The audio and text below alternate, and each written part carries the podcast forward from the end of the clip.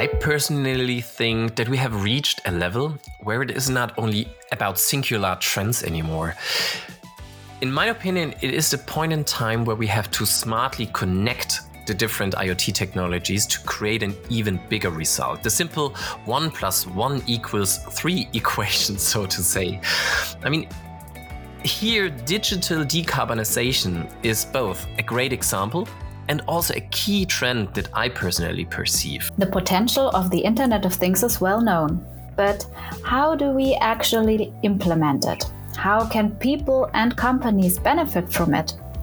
In this podcast, we meet experts from Infineon, partners, and customers who tell us how it can work and what it takes to make IoT work. My name is Daniela Schneider. I'm your host, and I'm excited to have this great opportunity sharing this podcast with all of you. If you've been following our hashtag Make IoT Work podcast for a while, you probably noticed right at the beginning that something is different today. That's right. Today, you were not welcomed by Thomas, but by me, Daniela. Normally, I'm more in the background and prepare everything for a successful recording, but today I'm taking over the moderation of our wonderful podcast for once because today Thomas himself is the guest of this episode. With him, I will talk about the past one and a half years of our hashtag Make IoT Work podcast. How did it come about in the first place? What were the most exciting topics? What were his personal highlights? And where did even our IoT expert Thomas learn something new? And of course, we want to know how smart Thomas' own life actually is. So Thomas, it's great that you got involved in this Q&A session today and a warm welcome to you. Thank you very much for having me. It's a very interesting perspective to sit on the other side of the table today. So I'm really looking forward to see what questions you come up with today. Then let's start. The podcast has been around since April 2021 when we recorded the first episode.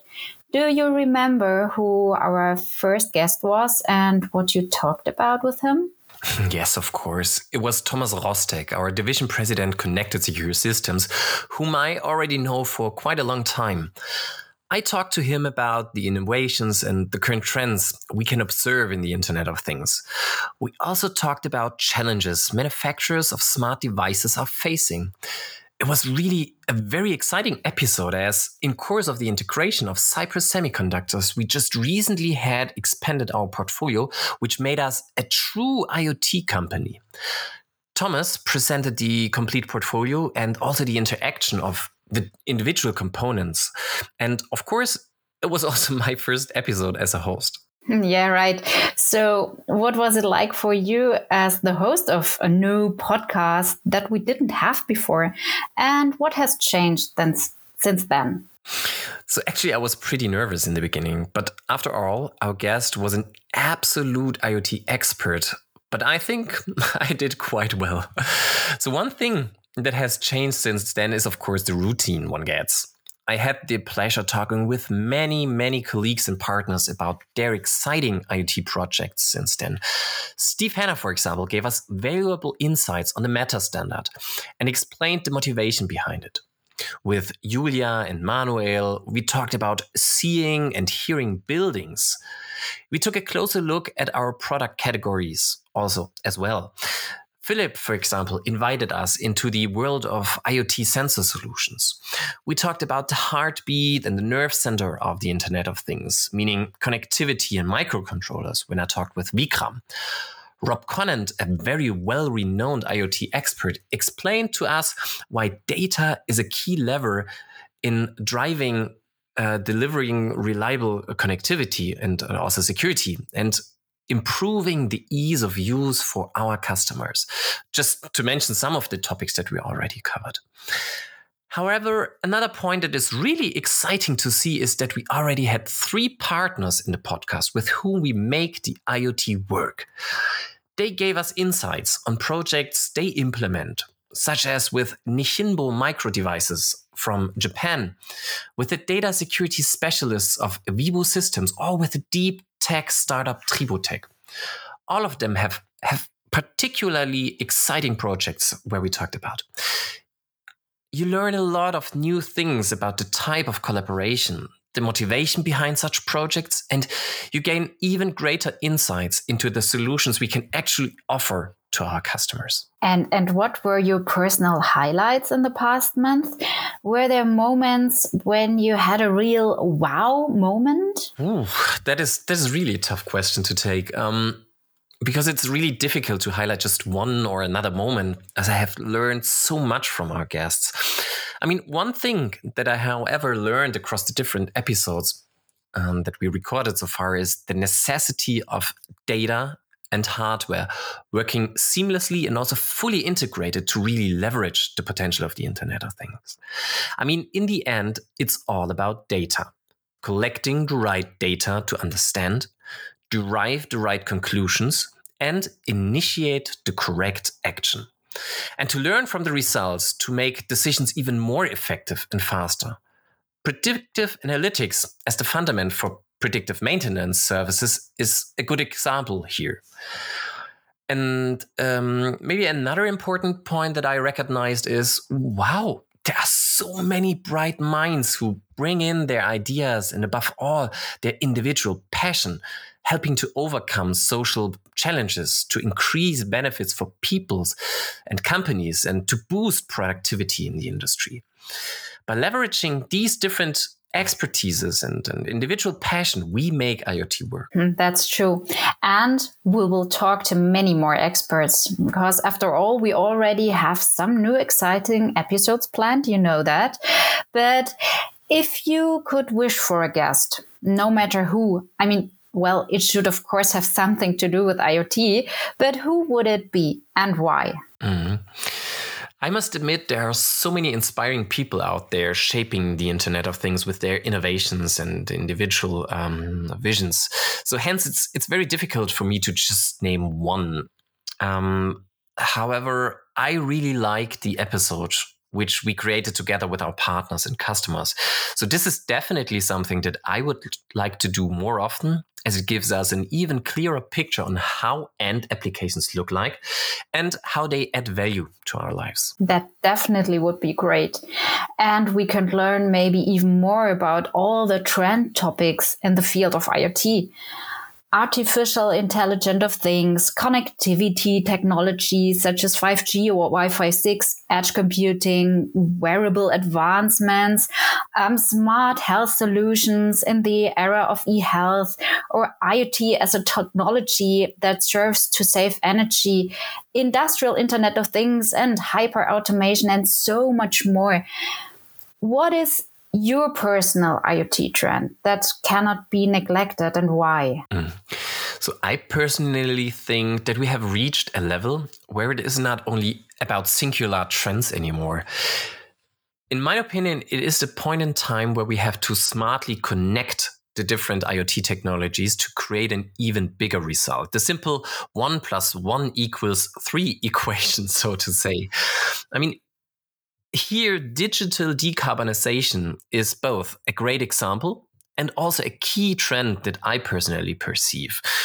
IoT technologies have proven to be crucial in achieving a net zero economy.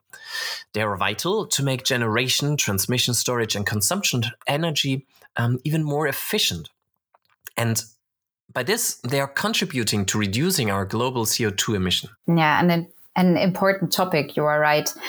In addition to the major trends in IoT, there are also uh, there is also an incredible number of IoT devices for end users.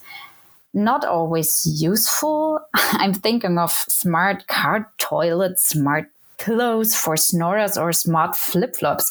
Um, but the larger number already helps to make our everyday life more comfortable and so save time and money and even energy. Which of these do you already have, and what are some of the things you would still like to buy? Smart flip flops, really? Now it really feels like I do not have any fancy IoT gadgets at home um, at all. But maybe um, that is what IoT in the end is all about increasing convenience and comfort without us even recognizing the underlying technologies anymore. I mean, the manner how we consume and share information, how we pay our groceries, have changed significantly over time. I personally love the possibilities that arise from the new features, the smartness, the interconnectivity of devices.